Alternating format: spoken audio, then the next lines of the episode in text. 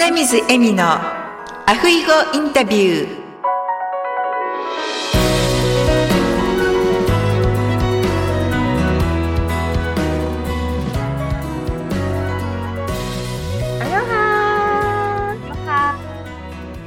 終活エッセンシャル in ハワイ。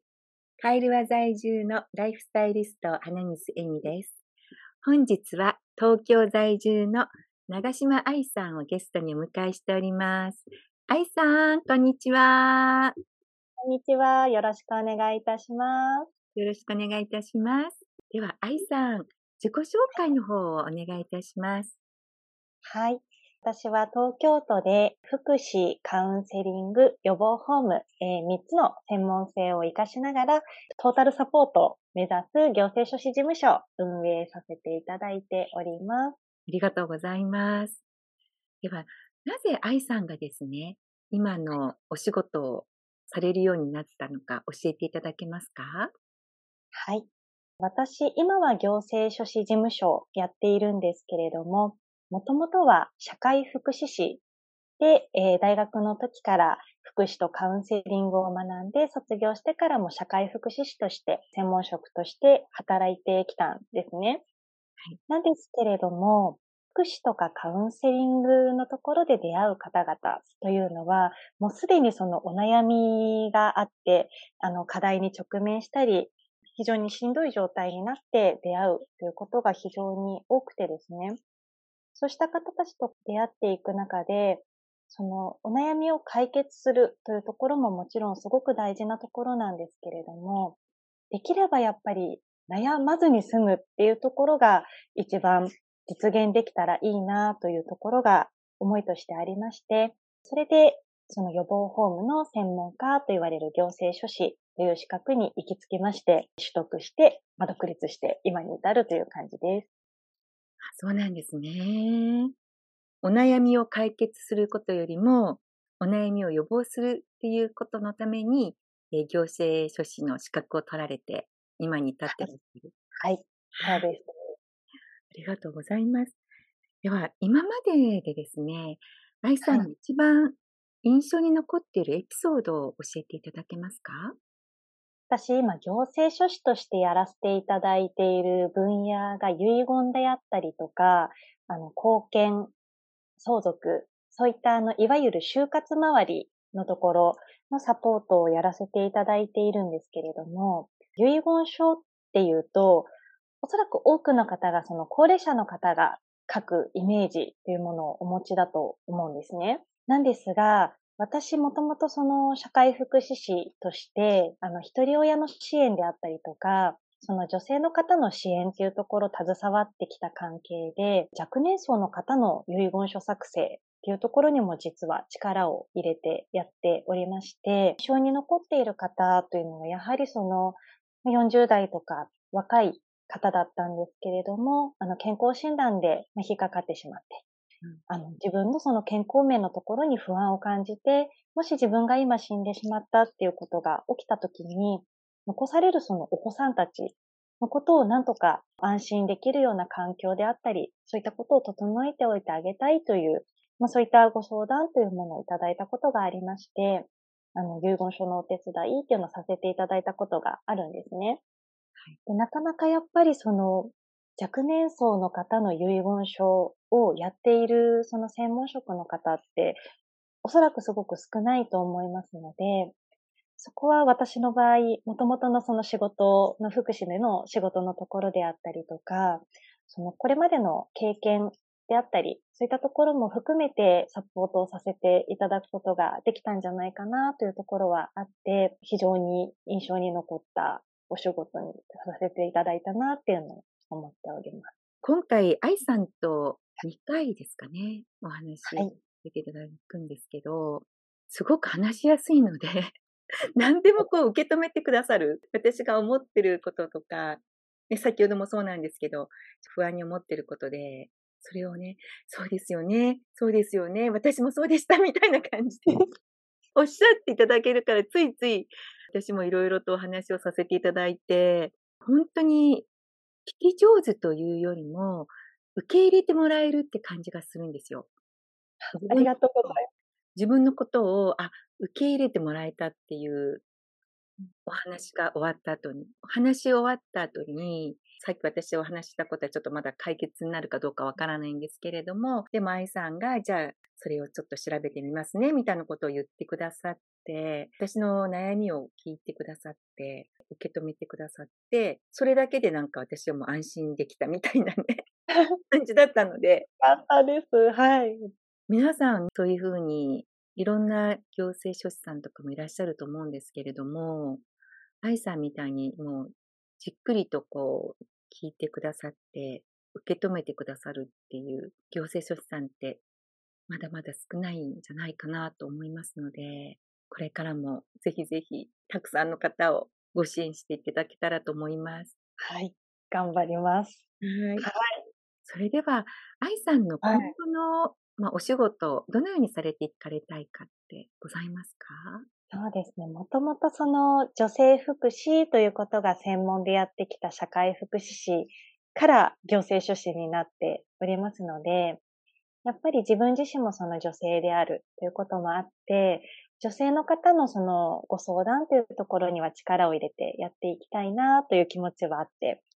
それこそその一人親の方の遺言書というところももちろんなんですけれども、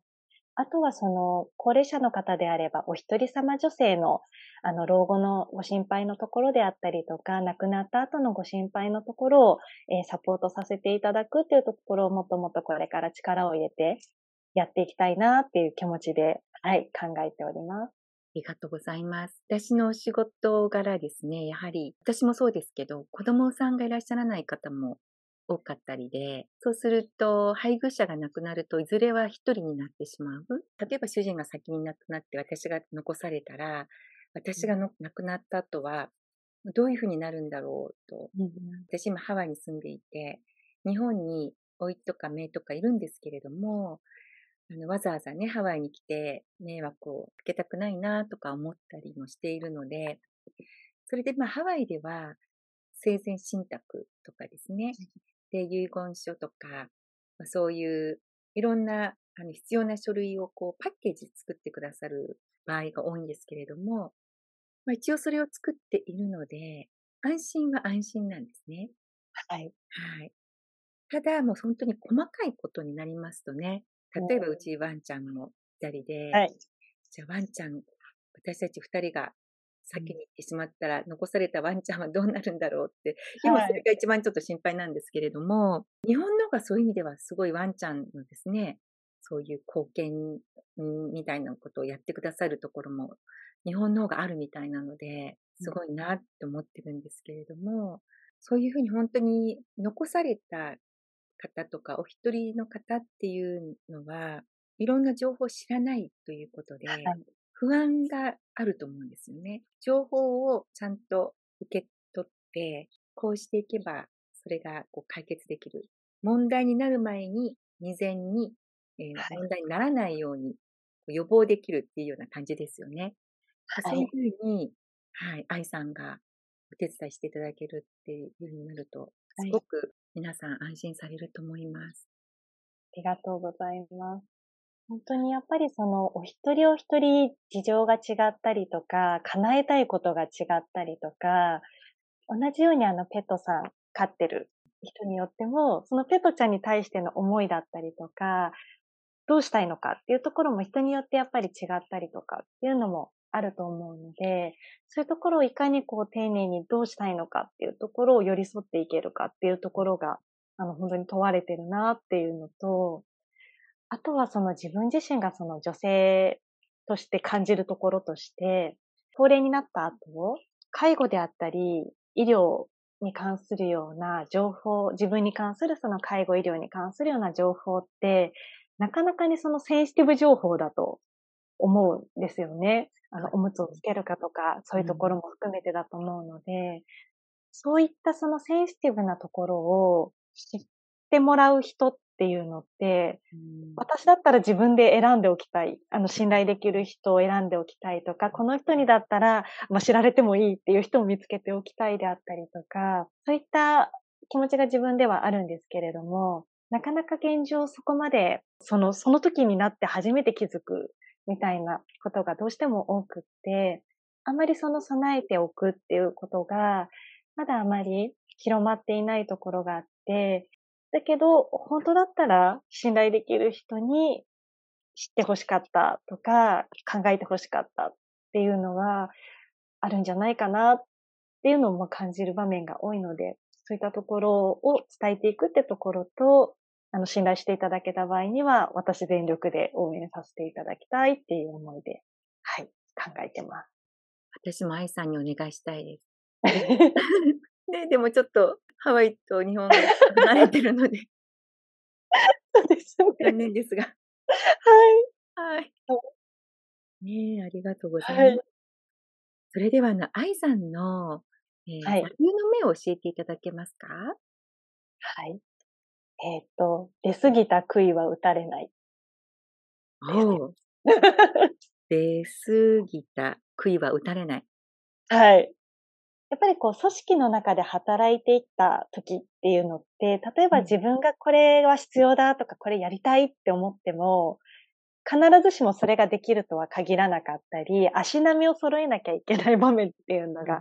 どうしてもあると思うんですね。なんですけれども、一人でその独立をして開業するときに、とことん突き抜けた杭になろうじゃないですけど、打たれる必要のない場所でやろうって思ったのは、自分がやりたいって思ったことや、自分が必要だって思ったことを、もうとことん自己責任で追求していける。うんがやっぱりその、独立しての一番のメリットだと思っているので、もうとことん突き抜けていきたいなっていう思いで、この出過ぎた杭は打たれないと思って、もうとことん突き抜けていっちゃおうと思いながら今は考えてます。これ確か松下幸之助さんが出された言葉だったと思います。はい。すごく印象的な言葉でした。なるほど、と思って。そうですね。はい。出過ぎた杭は逆に打たれない。いるから打たれない。そうなんです。ちょっとはみ出ると目立っちゃって、外から足並み揃えろっていう、こう、圧力がかかっちゃったり、あるんですけども、出過ぎちゃうともう、誰からも打たれることもないので、もう、だったら出過ぎちゃおうっていう。なるほど。そういうことでしたか。はい。まあ、もう打たれないですね、愛さんはね。打たれずに行きたいなと。素晴らしい。やっぱり独立するっていうことも、独立しましたって口では言えますけど、そこに行くまでも大変でしょうし、はい、独立してからも大変だと思うんですよね。はい。今まで独立してから一番大変だったことって、ぱりこう知ってもらうということの難しさっていうんですかね。どんなにこんな思いでこんな方の力になりたいって思っていても、それを知っていただかない限りは、お客様とつながれないっていうところが、一番やっぱりもどかしかったり、悩ましいなっていうのを今、現在進行形で感じているところですね。本当ですね。はい。特に個人でやってらっしゃると、いろんなところで認知していただくのに時間がね、かかりますよね。はい。それは愛さんだけに関わらず、いろんな起業されてるの難しいところではないかなと思いますけれども、でも一度愛さんにお会いになれば愛さんのそういうお客様のね、心に寄り添ってくださるっていうことで、まあ、これからは多分そういうお客様がお客様にこう話をしてくださって、もう口コミで広がっていくっていう感じになっていくと思います。そうなったらいいなと思っております。いや、もう絶対なると思います。ありがとうございます。それでは、愛さん、あの、リスナーの皆様にメッセージをお願いいたします。はい。はい、やっぱりその、心配なことや、引っかかりがある方っていうのは、多くいらっしゃると思うんですよね。何かその就活、自分のその老後のことであったり、自分が死んでしまった場合どうなるかっていうところって、何か引っかかってるな、大丈夫かなって思ってる方は多いと思うんですけれども、なかなかそこから先、一歩が踏み出しづらいというか、具体的にどうしたらいいかがわからなかったり、というところで、あの、その時に考えればいいかなとか、まだいいかなってついつい先延ばしにしてしまうことが多いと思うんですけれども、そういうところって、あの、ある日突然直面させられることでもあったりもするので、何か引っかかりがあったら、具体的に何が困ってるではないんだけど、なんか引っかかってるから、リスクがあるのかどうかまず教えてっていうところから、ぜひ一度ご相談していただけたら嬉しいなって思ったりしています。はい。本当ですね。特に若い方は、まだ漠然とこうわからないけど、ちょっと心配だ。何とは言えないけど、ある方ってたくさんいらっしゃると思うんですよね。はい。なので、そういう方はぜひ、愛さんの方に問い合わせをしていただいて、お話をしていただければ、その引っかかってるのが、まあ、何かっていうのが分かるところから始まると思いますね。そう思います。はい。はい、そんな風に使っていただきたいなって、その専門家って思います。はい。愛さんに話をすると、共感していただけるんですよね。ありがとうございます。それで、共感していただいて、こう、受け止めていただける。そうなんですよ。だから、そこで何が引っかかってるかっていうのも、こう、クリアになっていくと思いますので、ぜひ一度ですね、愛さんとお話をしていただけたらなと思います。ぜひ、はい。お気軽に。はい。はい。番組の概要欄の方に愛さんの連絡先も、え掲載しておきますので、えー、ぜひお問い合わせしてみてください。ありがとうございます。はい。愛さんには、今度 YouTube にも出演していただけるというのが決まっておりますので、はい、はい。またその日お会いできることを楽しみにしております。私も楽しみにしております。ありがとうございます。ありがとうございます。では、その日まで、アフイホーありがとうございました。ありがとうございました。